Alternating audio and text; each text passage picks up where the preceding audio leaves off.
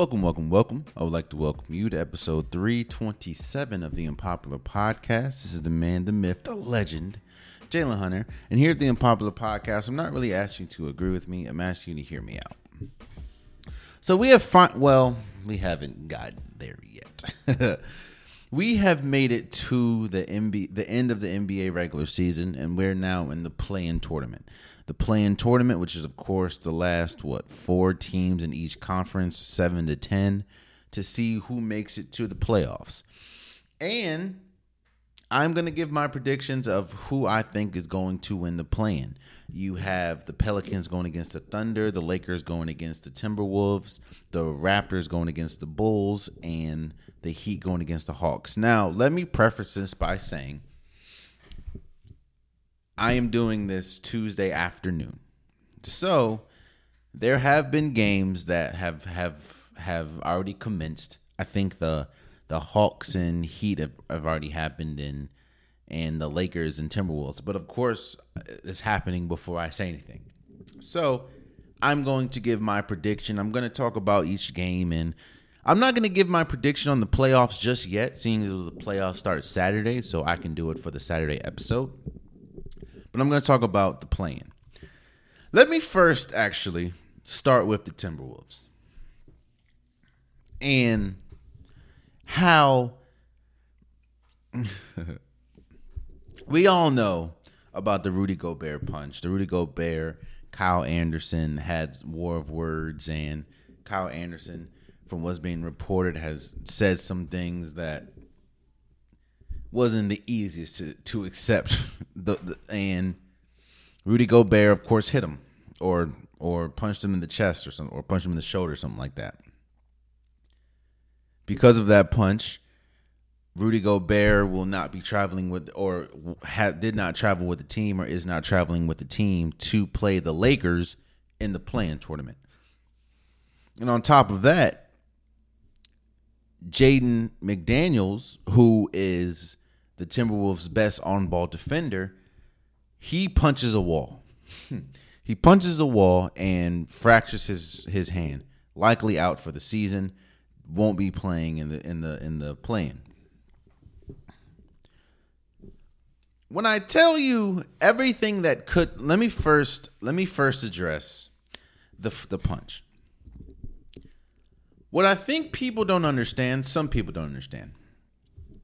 A couple things. One thing is, just because you're a veteran doesn't mean you're automatically a leader. Just because you've been in the league for six, seven, eight, nine, ten years doesn't automatically make you a leader. Now, I'm not saying Kyle Anderson's not a leader. But what I'm saying is, just because you're a veteran, people have to respect you as such. People have to respect you, respect you as a leader. Some people do not garnish that respect. Again, I'm not saying anything about Kyle Anderson. What I'm saying is, so if if you're not respected as a leader, or someone doesn't respect you as a leader, you can't talk to anybody any kind of way. And honestly, even if you are one thing about a leader, and I guess this goes into my next point. One thing about a leader is you have to know how to address people. Not everybody can be talked to the same way. For instance, for example, I played college basketball. I do not respond well to somebody yelling at me. I don't respect, and I'm not saying. Well, let me say this: I understand that there is yelling that happens, and I get that. But when you're constantly yelling at me, when you're constantly berating me, when you're constantly calling me names or cursing me out, I don't respond well to that. I'm not saying I have to be babied and have to be coddled, but you don't don't constantly yell at me. Don't like you can. There's a way that you can get your point across, and there's a there, and I understand that tempers can flare, but why are you always yelling? You know what I'm saying? Why are you why are you I do not respond well to being cursed at all the time. I do not respond well to being yelled at. I know some people, however, like rest in peace, my man Rod, who was one of the captains on the team, one of the best players on our team, he responded to getting yelled at. It just riled him up. Anytime coach would curse at him, anytime coach would yell at him, it just it just unlocked something in him. So and I'm not saying that the way that coach or the way that anybody else spoke was wrong, but people respond differently. There are some people that you can yell at, and, and like I said, my man Rod, again, rest in peace. He did pass away, unfortunately, but my man Rod, you could yell at him and he'll just turn it on and play the best basketball in the world. You yell at me, I'm I'm upset with you. Kyle Anderson has to understand, and people, and, and I think that's that's one thing that makes that's one trait that's not really discussed a lot when we talk about being a leader. When you, in order to be a leader, you have to understand how to connect with your team. And it's feel it seems like at least in this instance, Ryan or Kyle Anderson did not do the best job at communicating with Rudy Gobert in the way that he needed to be communicated with. And also, it was rumored, well, it wasn't rumored. We heard the video and we saw the we heard the audio, we saw the video. The word the the, the word the, the the word that Kyle Anderson used to describe Rudy Gobert you just don't do that, man. At least, at least with men, I'm not. I can't speak for women. But at least from with men, when you call me the B word, when you call a man the B word, that's an instant. Excuse me, like what? Like that is that is one of the biggest signs of disrespect. So it doesn't matter. Hell, you even saw that with Draymond Green and and uh and Kevin Durant.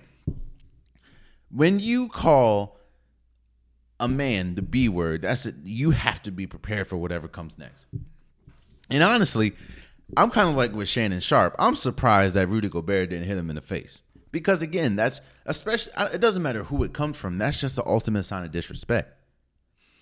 And it also shows you, when you look at the Timberwolves, the fact of they, it's still a young team and they don't have many veterans that you can consider leaders. Like their best players are young Anthony Anthony Edwards, Karl-Anthony Towns, Jaden uh, Jaden McDaniels. They're young. Now again, you you expected it to be Rudy Gobert, but Rudy Gobert hasn't shown the ability to be a leader. And I guess they're looking for leadership from what Kyle Anderson, but I mean that's that's that's Kyle Anderson, you know. But with all that being said, I think the biggest blow to the Timberwolves is Jaden McDaniels being out. I'm just gonna I'm just gonna say this. I believe that the Lakers are going to now again, this happened yesterday, so technically I'm giving my prediction. Or, or this happened before I recorded, so I'm giving my prediction. I believe that the Lakers are going to beat Minnesota. Even at full strength, I think the Lakers would have beat Minnesota. I think that LeBron is playing. LeBron and Anthony Davis are playing at a level that we haven't seen them play together at the same time since probably the bubble and a little bit before the bubble, before you know the you know COVID and everything. I just feel they're firing all cylinders, and on top of that, you know, D'Angelo Russell's playing well. Uh, Jarred Vanderbilt's playing well. Rudy Rudy Hachimura is playing well.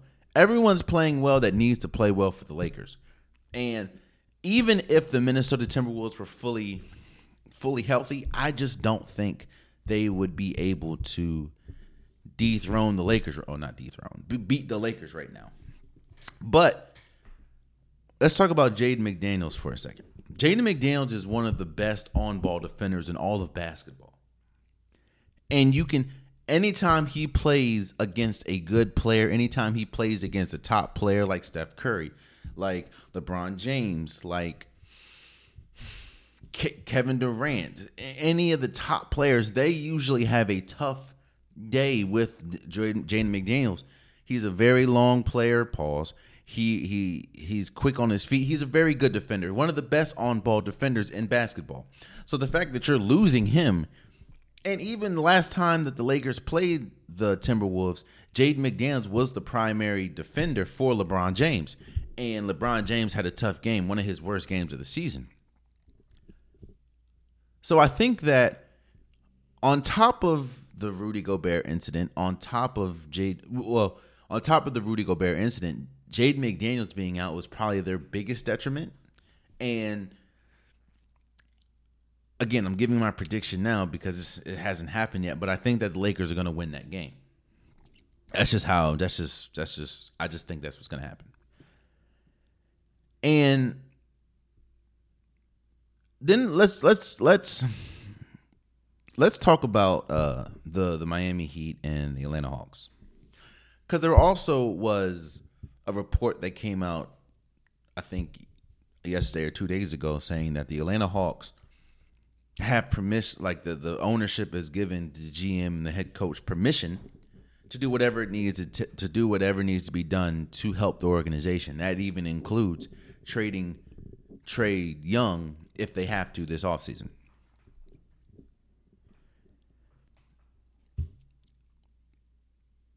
Basketball and sports in general is about results. It's about what have you done or what have you shown? What have what everyone in the league is talented. Now, yes, there are people that are more talented than others, but that everyone in the league is talented. And kind of like I when we talk about Damian Lillard and his loyalty thing, which I get, an organization's number one goal, an organization's number one goal is to get better, is to improve year after year after year and put themselves in the best position to a compete for a championship or or be competitive in the lottery and the draft. The Atlanta Hawks, when you look at the Atlanta Hawks, they have not improved since that one year they went to the Eastern Conference Finals. And when you look, you've seen turmoil with, you know, the old coach and and Trae Young. I don't know how many years we've heard about John Collins wanting to be up out of there. It's just you're not seeing improvement from the Hawks. So because of that, and because of like I said, every team's goal is to get better, and the Hawks feel like just a couple years ago they were in the Eastern Conference Finals. So they feel like they should be one of the teams that can be viable in the East to at least make it to an NBA Finals. If you look at the Hawks now, there's nowhere close to that. So, again, goes back to the Damian Lillard thing. A team, uh, if we're if we're looking at that Damian Lillard every you know being loyal thing, and if teams were loyal to to players, then there should be no reason why Trae Young um, a person that was drafted to the Hawks, there should be no reason why Trae Young would be in trade talks. But again, they're saying that Trae Young is even available.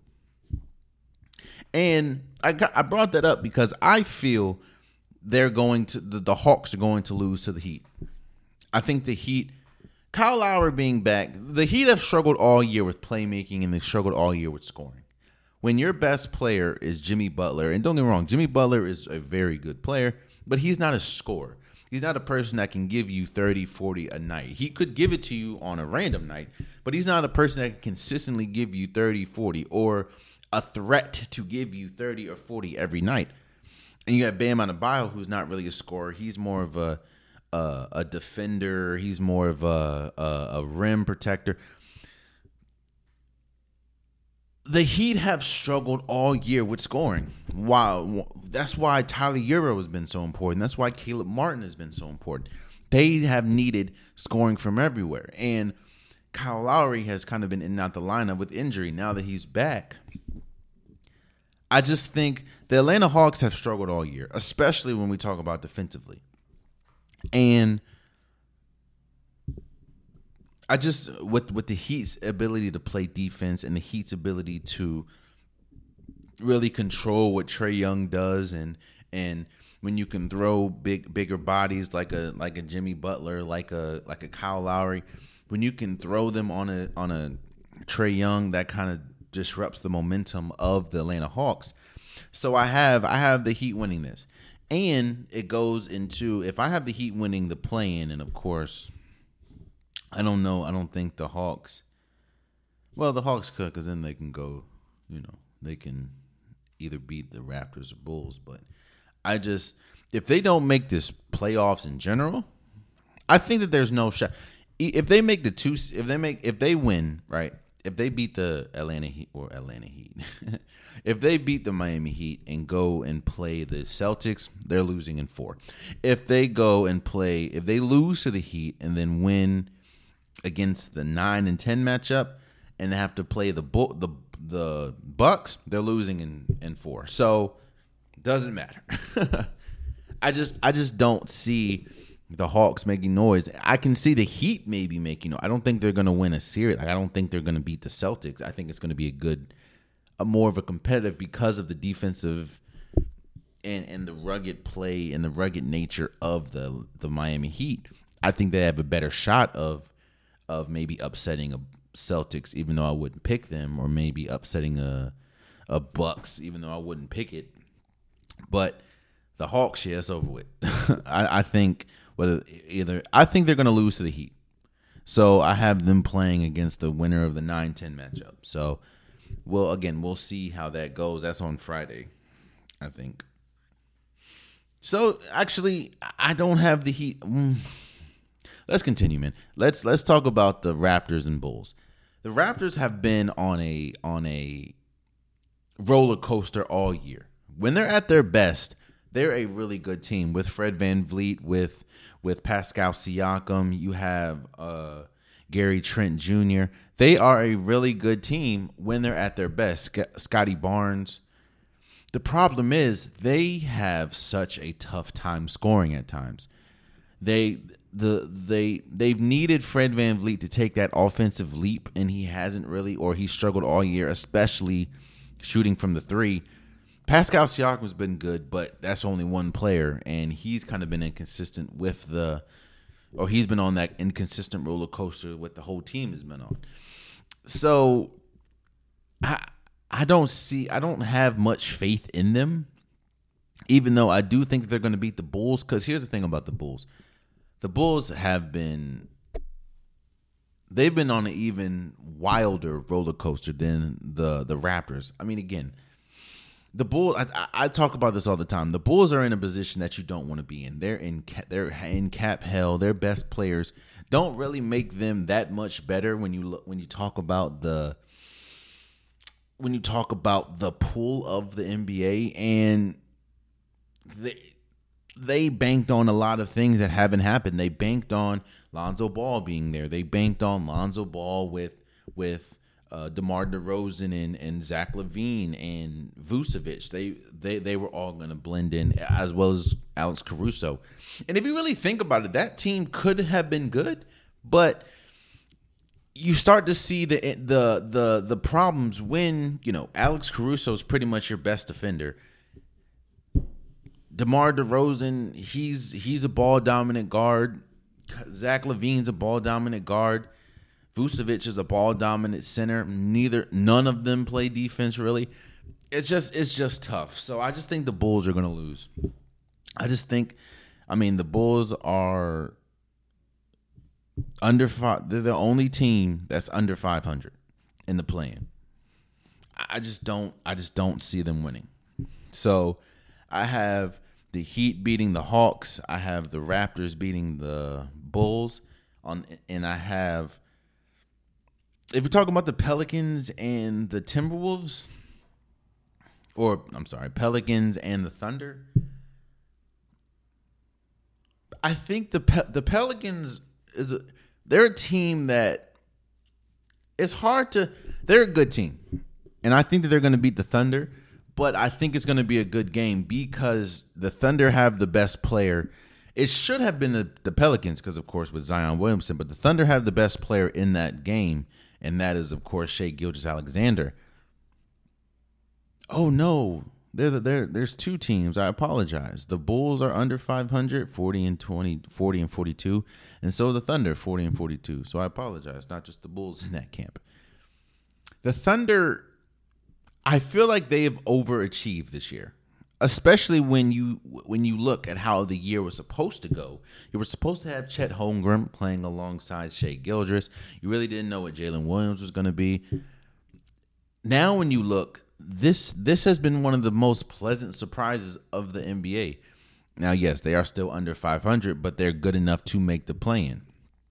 And I think while the Pelicans they they ended the season terribly, and I do think momentum is a thing. Like you lose, they they they went on a mean losing streak at the end of the year, even though Brandon Ingram was playing good. Uh, well, I'm not gonna say mean because they lost to they they were on a good win streak. I think like maybe five or six games. Then they lost to Golden State. Then they won a couple more games. Then they lost to uh, the Timberwolves. I just this team, the Pelicans, their success is predicated on health, and their success is predicated on having their best players. And while Brandon Ingram is really good, while CJ McCollum is really good, their best player is Zion Williamson. And when reports are coming back that he's nowhere close to returning, I think that they're good enough to win this game. Like I think they're gonna win. They're gonna beat the Thunder. I just don't know if they have another one, two, or if they have enough to beat the Lakers in the next round. So I have the Raptors going against, um, going against the Hawks, and I have the Pelicans going against the Timberwolves. And well, I say Lakers. I meant Timberwolves. And with Rudy Gobert probably will come back. Naz Reid not being there and Jaden McDaniels not being there, I think that the Pelicans are going to win.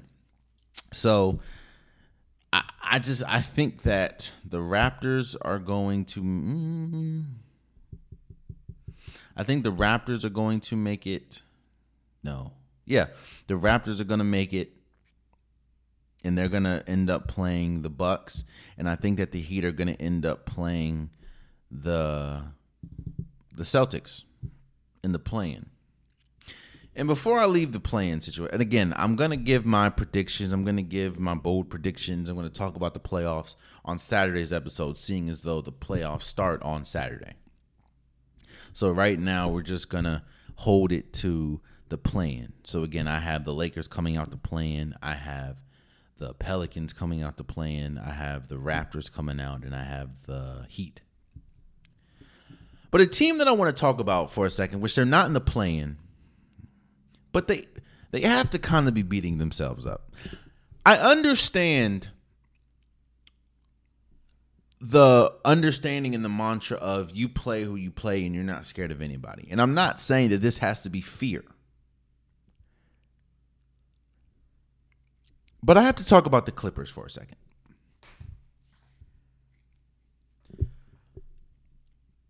Teams are smart. Teams hire analytics people to help them make the best decision for their team. Teams hire groups of people to help them see things that they may not see on the surface.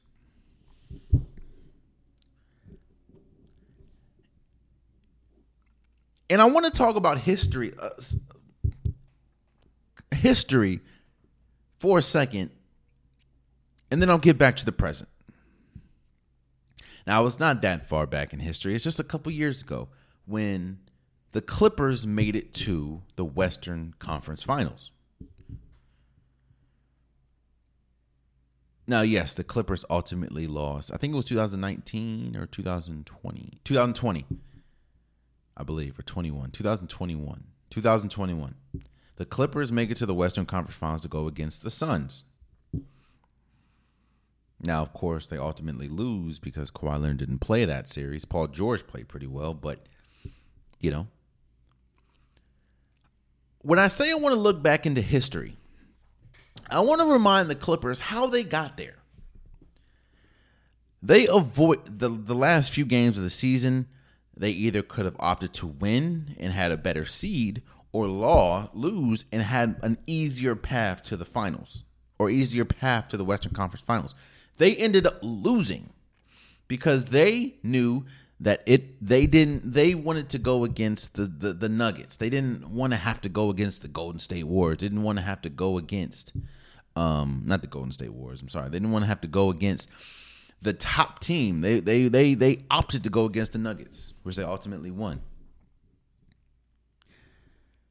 and then they had to go against the the Utah Jazz, which they ultimately won. You see, let's bring it back to the present.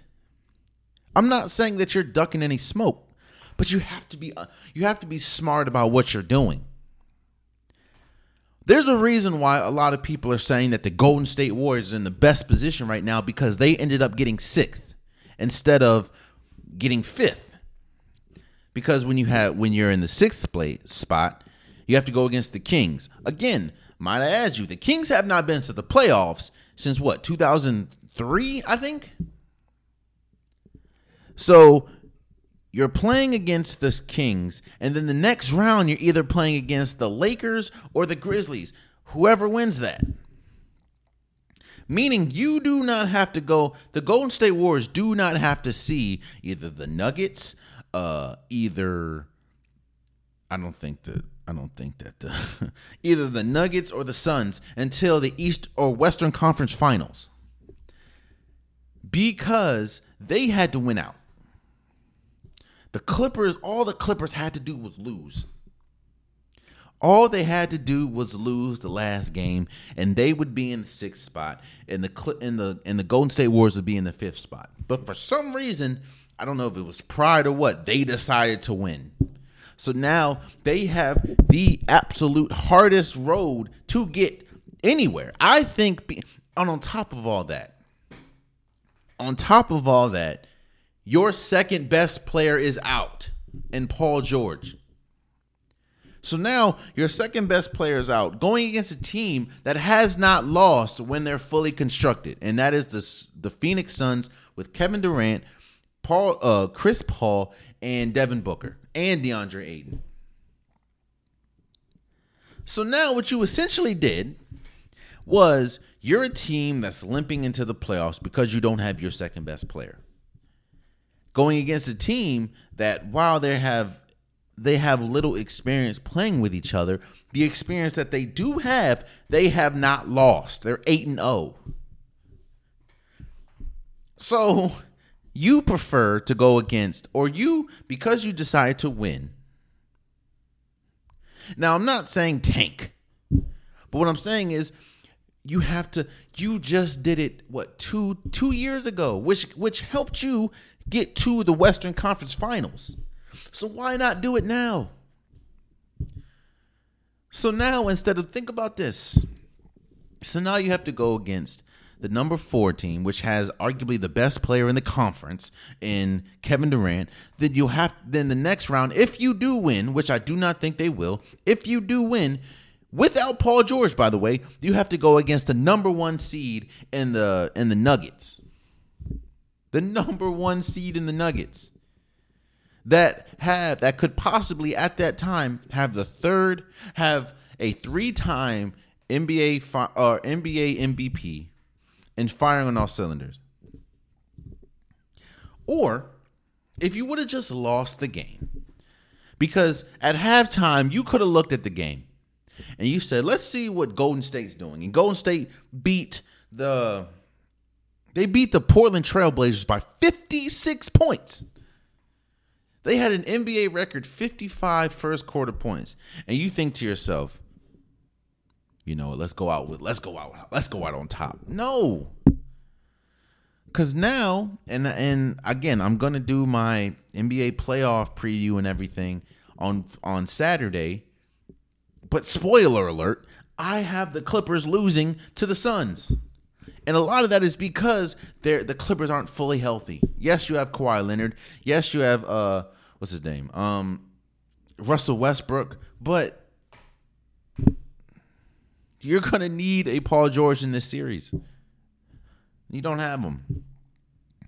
So it just doesn't make sense. You rather go against the Suns and the Nuggets compared to the Kings that play absolutely no defense and the Grizzlies that don't have Steven Adams.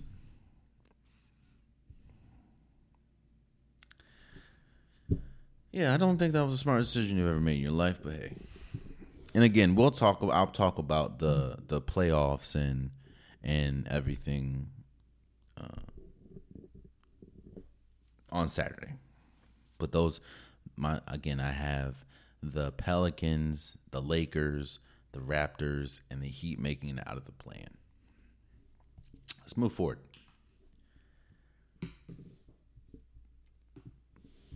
The Baltimore Ravens.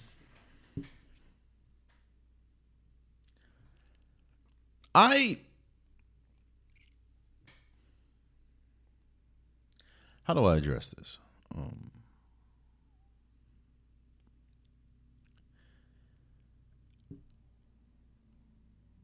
the Baltimore Ravens find themselves in a position that they found themselves a good number of times now. You know, I, I, I understand the Ravens. I understand the Ravens. Now, just because I understand the Ravens don't mean that what the Ravens are doing is correct, but I understand the Ravens. The Ravens are doing something that you see teams do a lot.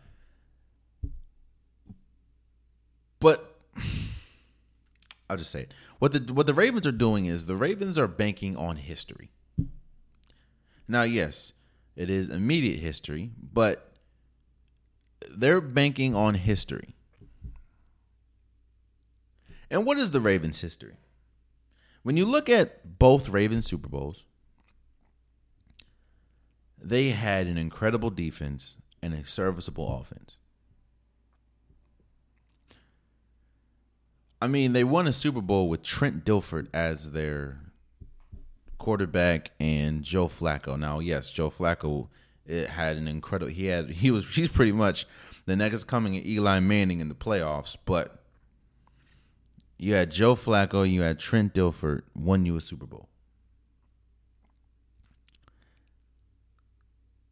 because you had Hall of Fame worthy defense. I mean, you had Ray Lewis, you had Ed Reed, you had Terrell Suggs.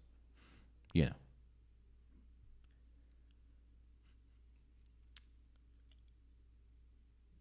What the what the what the Ravens have also done, and this is more recent, is they have overpaid for wide receivers that are outside of their prime or wide receivers that aren't really that serviceable.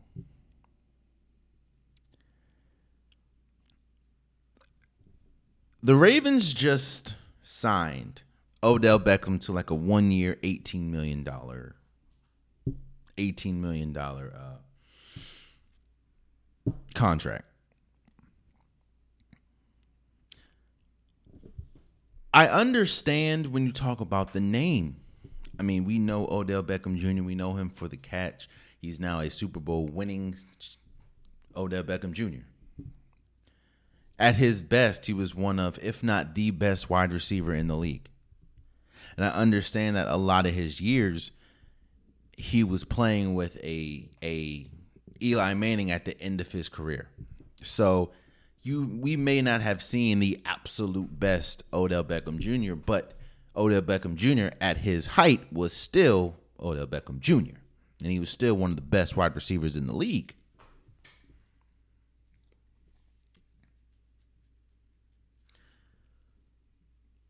But let's let's be completely and and I'm going to preface this by saying I am a fan of Odell Beckham Jr. I'm a fan of every player getting what they feel they deserve. Now, yes, a lot of this was because of injury, but that's all. That also is a factor in this statement. Odell Beckham Jr. has not caught over a thousand yards since 2019.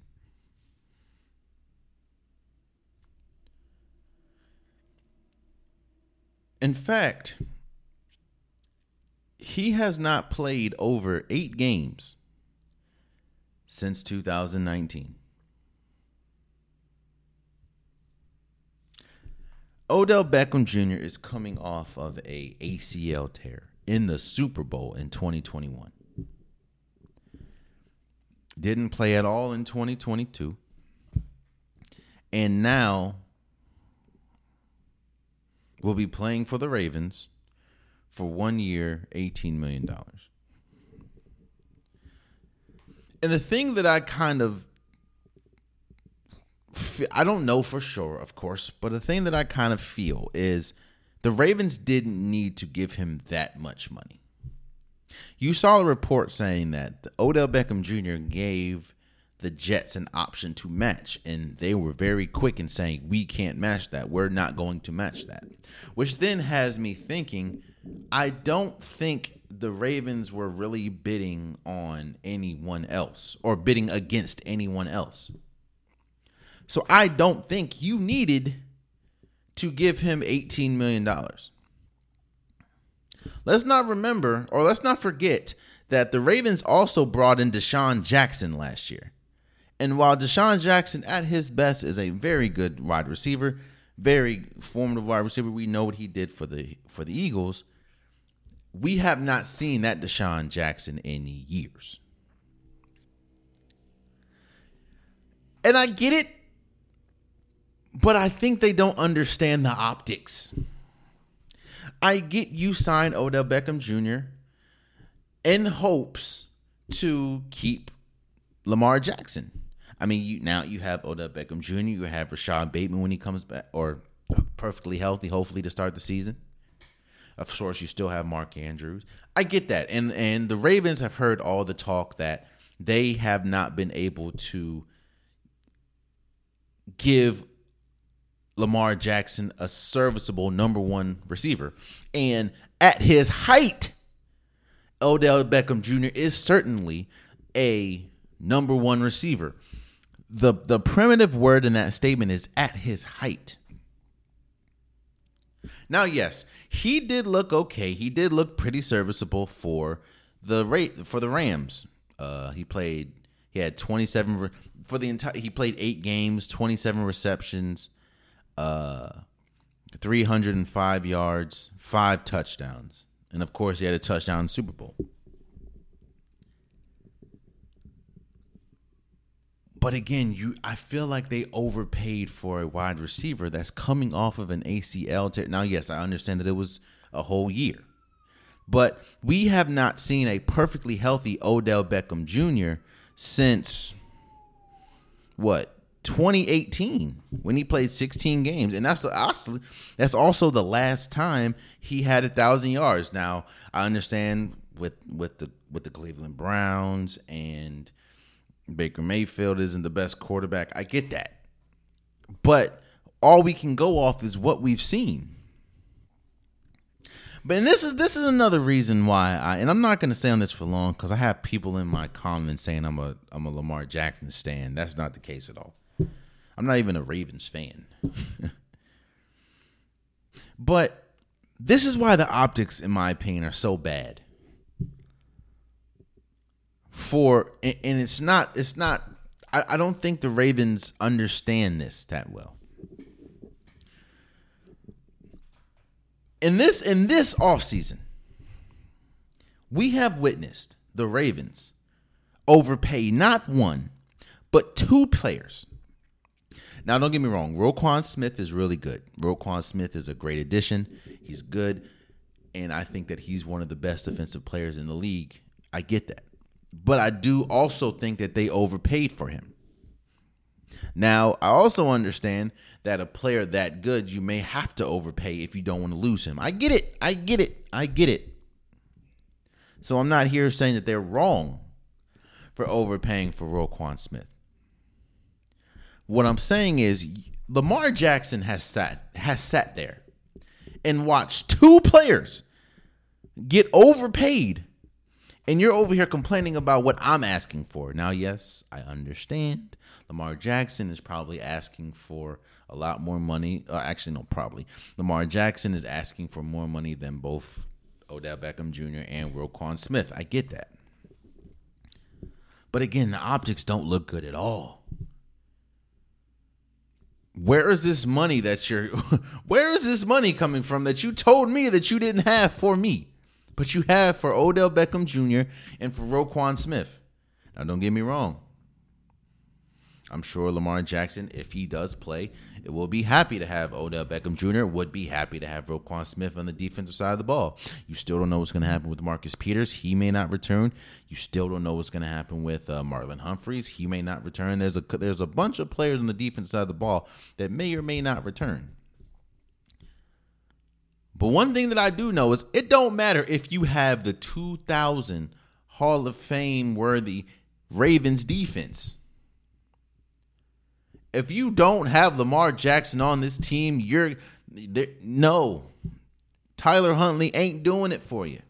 And he's a cool player. So again, the optics are horrible, man. And, I, and I'm happy for Odell Beckham Jr. I think that it's a good get. I think if Odell Jr. can stay healthy and is healthy, he is a serviceable wide receiver. And I think that he may possibly still have the juice to be a number one receiver. All I'm saying is when you have an ACL tear, that is tough to come back from. And I hear people talking about Klay Thompson. They said, look at Klay. Klay came back. Klay had two devastating leg injuries. And Odell Beckham Jr. had has had multiple leg injuries. I think he's he's tore his ACL multiple times, in my opinion. Actually, in my opinion, I believe he's tore his ACL multiple times. They said, look at Klay; He's having the best season of his career, or one of the best seasons of his career. Yeah, offensively, but one thing that I know about ACLs, one thing I know about leg injuries, is it's going to take something from you. And while Klay, he, shouts out to Klay, he did just finish with three. Uh, he's the third player in NBA history to finish the season with the regular season with 300, uh, 300 three points, three pointers. He's joining Steph Curry and James Harden. And the Golden State Warriors became the first team, I believe, in NBA history to have three guards that that averaged 20 plus points. However, when you look at Klay Thompson, while yes, offensively he's having one of the best seasons he's had in his career, defensively he is not the Klay Thompson of old. He's not the Clay Thompson where you can put him on your best wing player and he's locked up for the game. That's just not the case while I love Klay Thompson and Klay Thompson is has been really good this year, there has he has lost something. And I say all that to say, don't ex- Odell Beckham Jr. is going to lose something. I'm not saying he still can't be an incredible wide receiver. I'm not saying that he still can't be a number one receiver. What I'm saying is we're not going to see 2000. What's the last time? 2016. Actually, when did he have?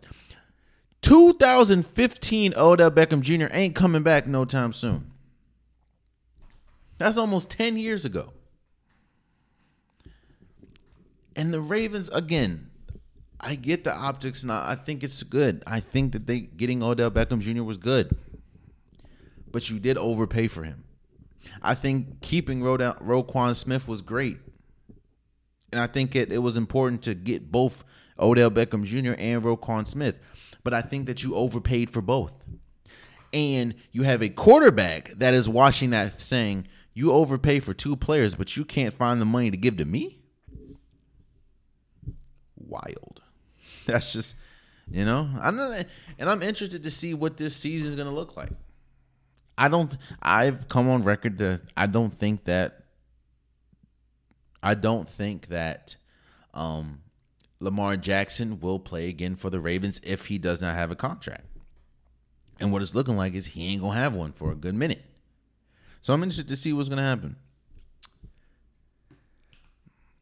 Also, and, and moving forward, I also want to say shout out to all the women that got drafted in the WNBA final or uh, WNBA draft. You're you're seeing a, a talent flux of of players in the WM or in college going to the WNBA. The WNBA women and I said this when we talked about the Final Four and and the women's championship and how the viewership has gone up and how the attendance have gone up. You're starting to see an influx and you're starting to see better players coming from college to the pros. Now, that's no disrespect to you know the pros that we already do have, and and how we have some greats. Of course, Breanna Stewart's a great player; she's in the league. A'ja Wilson, Kelsey Plum, uh, Elena Delle Donne I'm not talking about you know some of the top tier players. But what I am saying is there are more players coming into the league that can find themselves being in that top tier class faster than maybe uh, an A'ja Wilson was, or maybe well, Breanna Stewart and A'ja Wilson were kind of good from Jump Street, but you know what I'm saying? Like Aliyah Boston going number one, she can she has the ability to be one of the best players in in the WNBA from day one. Diamond Miller from day one. Maddy Siegrist from day one. Haley Jones going going sixth sixth to Stanford could be one of the best players. Zia Cooke, you know what I'm saying? It's what I'm saying is you're starting to see the the, the women's game is starting to improve actually ain't no starting. The women's game has been improving for years now. And now when you look, again, Aliyah Boston has the ability to be on the level that maybe an A'ja Wilson is from day one. Maybe not offensively, but there's a reason why she was what a three times SEC Defensive Player of the Year. I think a two time SEC Player of the Year, national champion. Diamond Miller was one of the best Maryland women's Maryland products they've ever had, and she went second to uh, Minnesota. Hell, South Carolina had five players get drafted. Five. And y'all tell, and they talking about I was I was overhyping Dawn Staley. Five players. What? I'm not gonna say them all, but I know Aliyah Boston, uh, Bree Bree uh, Brea Beal, Zia Cooke. They they had some players. Victoria Saxton. There was one more player because I'm actually to say all of them. Um, oh, La, Letitia, I'm here. I know I butchered your name. I apologize. The league is in the league is in good and and just to think, just think next year, Caitlin Clark will be going into the league. Possibly, uh, possibly Paige Bueckers, Angel Reese, possibly Azzi Fudd. You know what I mean? Like the the league, the the game is getting. The game has been improving, and the, the skill level of the women have been improving year after year after year. Now, I'm not here disrespecting, you know, the, the Diana Taurasi's. I'm not disrespecting the Sue Birds. Again, Breanna Stewart, A'ja Wilson, Elena Delle Donne, the uh, Seimone Augustus. I'm not. I'm not. I'm not disrespecting them. I'm not trying to. What I'm saying is, collectively as a whole, the league has been improving year after year, and I just feel. I just. I just feel it's it's the the product is getting better because of the because of how good they've been. Again, the best player in college basketball or the best player in co- women's college basketball is still there. The Steph Curry of, of college basketball is still there, and and she will be coming to the league more than likely next year. Angel Reese, the one that just won a national championship, is coming next year.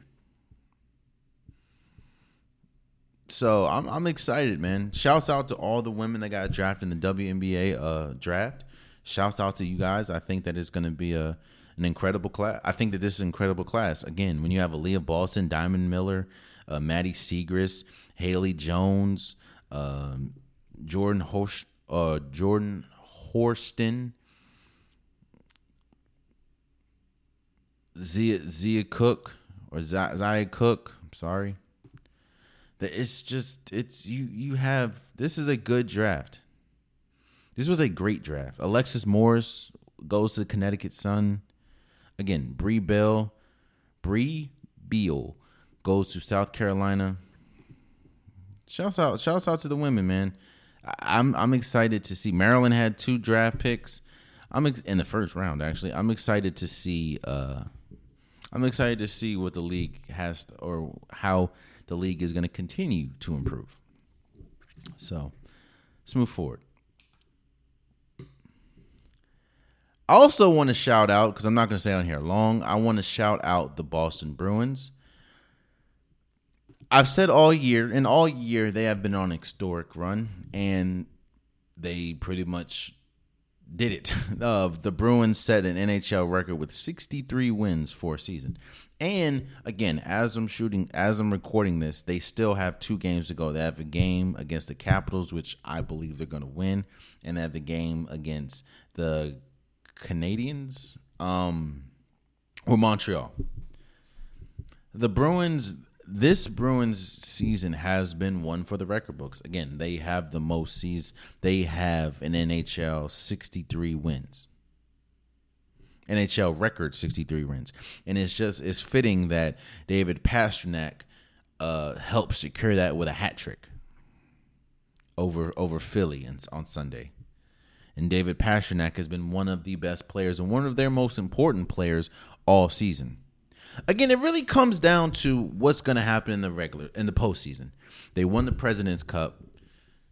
They have a record. They have the the the wins record. It's just how are they going to fare in the playoffs? And one thing that I do know about the playoffs and the the winners of the President's Cup, it doesn't really bode well. That's why a lot of people are skeptical about Boston. Because if you look on paper, they are the they're, the best team by far. They're the most they're the perfect team. They do not have a hole. However, as we know about any sport, the postseason is different. It's, it's all about matchups. It's all about who's hot, who's not, who's injured, who's not, who's perfectly healthy. And again, for some reason, people some people call it the president's cup curse. When you win the president's cup a lot of times you don't win it all. So i'm not gonna i'm not here saying that they aren't going to win it all. What i'm saying is they are clearly the best team in in hockey clearly by far. And I would be surprised if they don't win it all, especially with the regular season that they've had. Again, shouts out to the Bruins for setting the NHL record with 63 wins this season, and they still had two more to go. So, and again, this is there's one tonight, but I'm recording before, so it could get all the way up to 65 wins. And I, mm, and David Pastor David Pastrnak notched his 60th goal to win, or the the same day that the, they made history. So shouts out to them, man. I also want to shout out Israel Adesanya um, for, of course, beating Alex Pereira in UFC. Was it UFC UFC 287? He he knocked that dude out. It was actually a good fight too, Alex. It was pretty even until Israel Adesanya. Again, the thing that's the thing about boxing man, or fighting in general. You you never know. You you never know. It's it's you have one moment can dictate the entire fight. And again, shouts out to Israel Adesanya for knocking out uh, Alex Pereira. I think that it was a really good match, and a lot of people are talking about Israel Adesanya's taunting uh, or taunting after the fight. Look here. And this I say this all the time. I've said this for a while now. If you do not want me to talk talk, if you don't want me to taunt, if you if you don't want me to say anything, don't let me win. I mean, don't let me win. They they that's I said that I think that this really started back in 2015 with Cam Newton when he would celebrate all the time after every touchdown, doing the Superman, doing the dance, giving the ball to a, a, Panthers fan, and people were upset about his taunting and about his his exuberance for scoring. Israel Adesanya, he did the whole bow and arrow thing with uh, Alex Pereira on the ground, knocked out. Of course, we know about Alex Pereira's son taunted Israel Adesanya when he was knocked out, and Israel Adesanya then pointed at his son and did the same thing. And people have a problem with it. Look here, bro. If you do not want me to taunt, don't let me win. Israel Adesanya is one of the best UFC pound for pound UFC fighters we've ever seen, and it just proved. And Alex Alex Pereira is pretty good too. Now they are rumoring, or it is a rumor, and it could he could move up to heavyweight, uh, which is, I mean, look, I know Israel Adesanya tried to move up, didn't work too well for him, and I'm not, you know, do what you do best. I'm not here saying what you can and cannot do. What I'm saying is, just be careful. Uh, Alex Pereira, but Alex Pereira is a pretty good fighter, and Israel Adesanya just has continued to establish why he's one of the best. Uh, George George uh, Maz, Mazadov, he he fought as well, and he lost, and then he retired. Um, I, I, the, people keep calling him one of the greats. I don't understand it. I mean, don't get me wrong. I understand he's been in, been in Uf, UFC for what twenty years, something like that. But he lost his last five straight fights. Of course, you're gonna have to retire, bro. Like, you're not winning anymore, bro. And I'm not trying to be disrespectful, but that's just what it is. Of course, if you lose five times in a row, you're gonna have to think, all right, bro, maybe I don't got no more. so, I mean, he finished a career 37, 35 and 17. And he went up against Gilbert Burns, who's 22 and 5. So, you know. But yeah, shouts out to UFC 2, 287. It was pretty good. Again, shouts out to Israel Adesanya for beating Alex Pereira uh, and reclaiming the middleweight championship. So.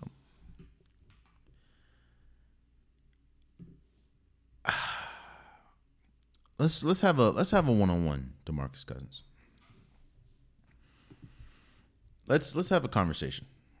I feel the conversation needs to be had, Demarcus.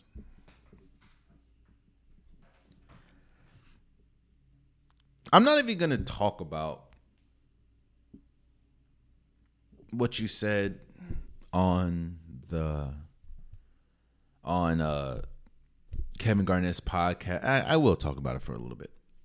Demarcus Cousins went on Kevin Garnett's podcast and was pretty much talking about the MVP race and why he has a tough time voting for Nikola Jokic, who he played with.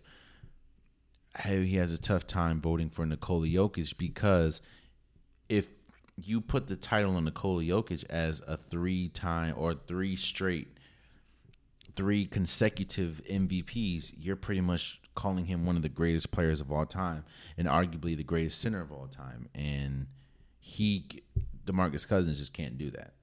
Uh, I guess I get the logic, but just because you win three straight doesn't mean. I mean, nobody's considering, you know, Nikola Jokic is better than Kareem Abdul-Jabbar, better than Wilt Chamberlain. You know what I mean? Maybe you know, it, nobody's really saying that.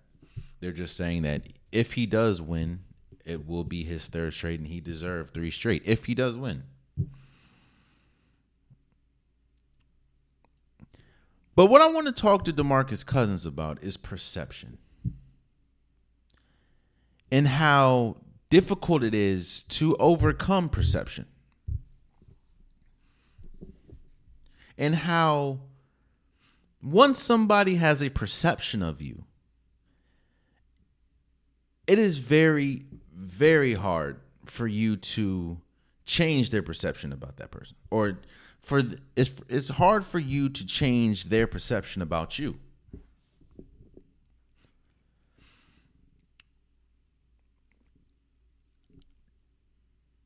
A report came out that DeMarcus Cousins will be playing now for the Puerto Rican League or for a league in Puerto Rico in hopes to open the door to get back into the league.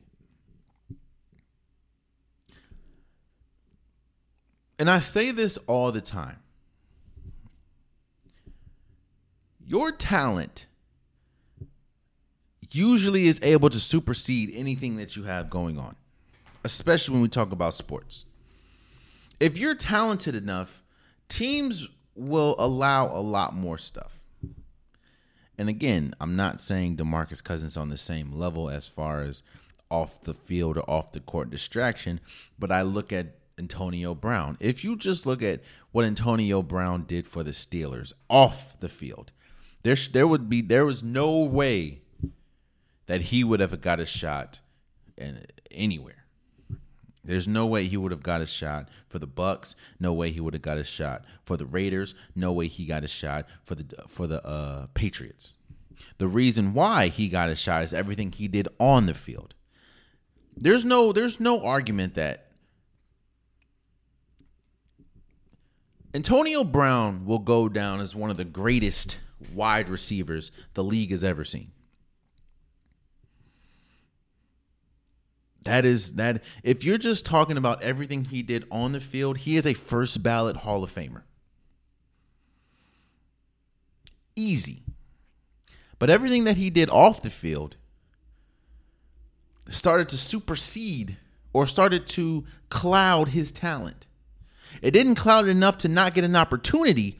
It clouded to the point where once his his game started to decline, it's over with. Nope, we're not dealing with you. And of course, we know about the famous walking off the field mid game uh, when he was with the Bucs go, against the Jets. I'm not saying that DeMarcus Cousins is on the same level as Antonio Brown. Do not hear me say that. But what is the truth about DeMarcus Cousins? DeMarcus Cousins has had a tough time dealing or playing on a team. Not saying that he's had a tough time with you know, he's one of the league. Every single time he plays, he's one of the league leaders in techs. And on top of that, he is a ball dominant center. He's not the best defensively. Actually, he's not really good at all defensively. He gets his bread and butter, and he's always had his bread and butter offensively. Do I think DeMarcus Cousins is still good enough to play in the league? Yes. When I see Mason Plumlee still in the league, yes, I think DeMarcus Cousins is still good enough to play in the league. Do I think that his perception is that he is a cancer in the locker room? He is a tough player to play with, yes. And that is why I think he's not in the league. Again, I started this by saying is once somebody has a perception of you, it is incredibly hard for you to change their mind. So DeMarcus Cousins can be the greatest teammate ever. But no one's going to see that. What they're going to see is it failed when he was on the Kings. What they're going to see is it failed when you played for Golden State. What they're going to see is it failed when you played for the Rockets. What they're going to see is it failed when you played for Denver. It failed everywhere you've gone whether it was because of injury, whether it was because of they just they just waived you, whether it's because it just didn't work in the locker room. It has failed everywhere you go. And on top of that, you are still, at least offensively, one of the most talented centers in the league. Cause again, you're telling me that DeMarcus Cousins isn't better than Darius Gaff or uh, Gafford from the Wizards? You're telling me that DeMarcus Cousins can't be better than Kevon Looney? And I like Kevon Looney. Kevon Looney is one of the most underrated players in the league. But the perception is you're not going to work. So maybe it is smart that you, DeMarcus Cousins, are playing in the Puerto Rican League. And I hope that you are able to find a way back into the league because I do think that he, I mean, I think he was 32 years old. I do think that you're still good enough to play in the league. But what you're not fighting, you're fighting a, a fight that has absolutely nothing to do with on the court. You're fighting a fight of perception. And it, I, I, I'm almost to a point where I, I, I'll say it doesn't matter what you do on the court. It matters how you are in the locker room. It matters. Can you be six? You should be dominant in Puerto Rico.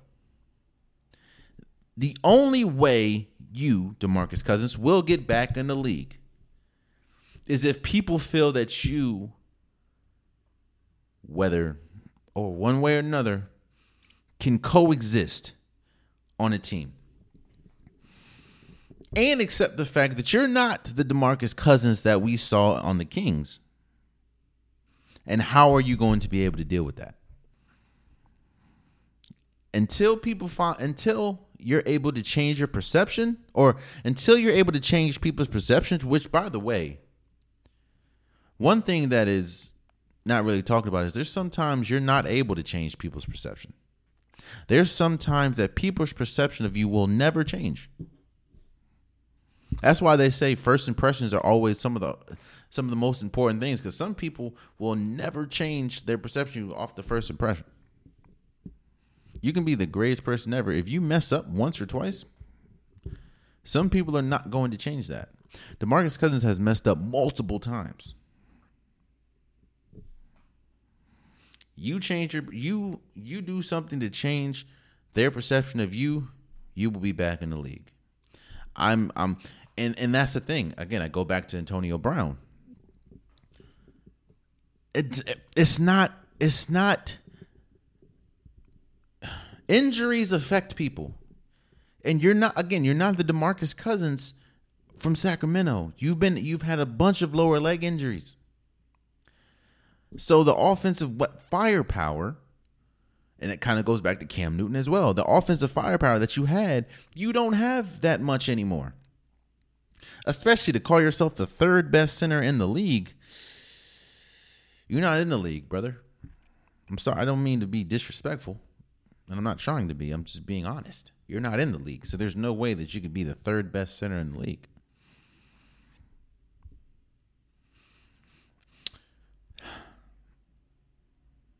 Change people's perceptions about you, and you'll be back in the league. I think Bob Myers said that. So, and lastly, before we go, I did want to shout out uh, Jon Rahm for winning the Masters. This was this his second win, I believe, second Masters win, I believe. Um, I know Brooks Koepka and Phil Mickelson finished second or tied for second. Tiger Woods was in it. No, actually, no, it wasn't. Tiger Woods made the cut, but injuries, man. Look, injuries really will derail Tiger Woods. He, bro, did you see the video Tiger Woods? He could barely walk. I get it. I get the competitive nature. Trust me. Hell, I, I I know it all too well. I played with bone bruises. I played with with with sprained ankles. I get it. But I'm also never been to the point where Tiger was where you really have nothing to prove. So I just I I, I kind of got to the point and I said this with Serena, man. I just I don't think Serena was gonna win a, a, a Open anymore. I don't think Tiger Woods is good enough because of because of health to win a major a Masters anymore. But I don't want to take I don't want to take away from Jon Rahm. Shouts out to Jon Rahm for uh Ram Ram Ram yeah. Shouts out to you for winning the Masters. Well deserved, bro. And there you have it. That's been today's episode of the Unpopular Podcast. I truly appreciate you guys. Um, if you want a popular podcast shirt, hoodie, sweater, long sleeve joggers, the links in the description below. I have multiple different colors, multiple different designs. Get your unpopular podcast merch today. Also, please subscribe to if you're listening. Please subscribe to if you're watching. It definitely means a lot to me. Uh, go to the social media, subscribe to the TikTok, subscribe to the Instagram definitely, definitely mean a lot. Also, tell a friend to tell a friend to tell a friend. I can't do it without you guys. I see that the podcast, especially on YouTube, is growing uh, exponentially, and I do appreciate all the support, all the help. Uh, I appreciate you guys. I truly, truly do. Uh, and keep keep supporting if you can. And until next time, much love.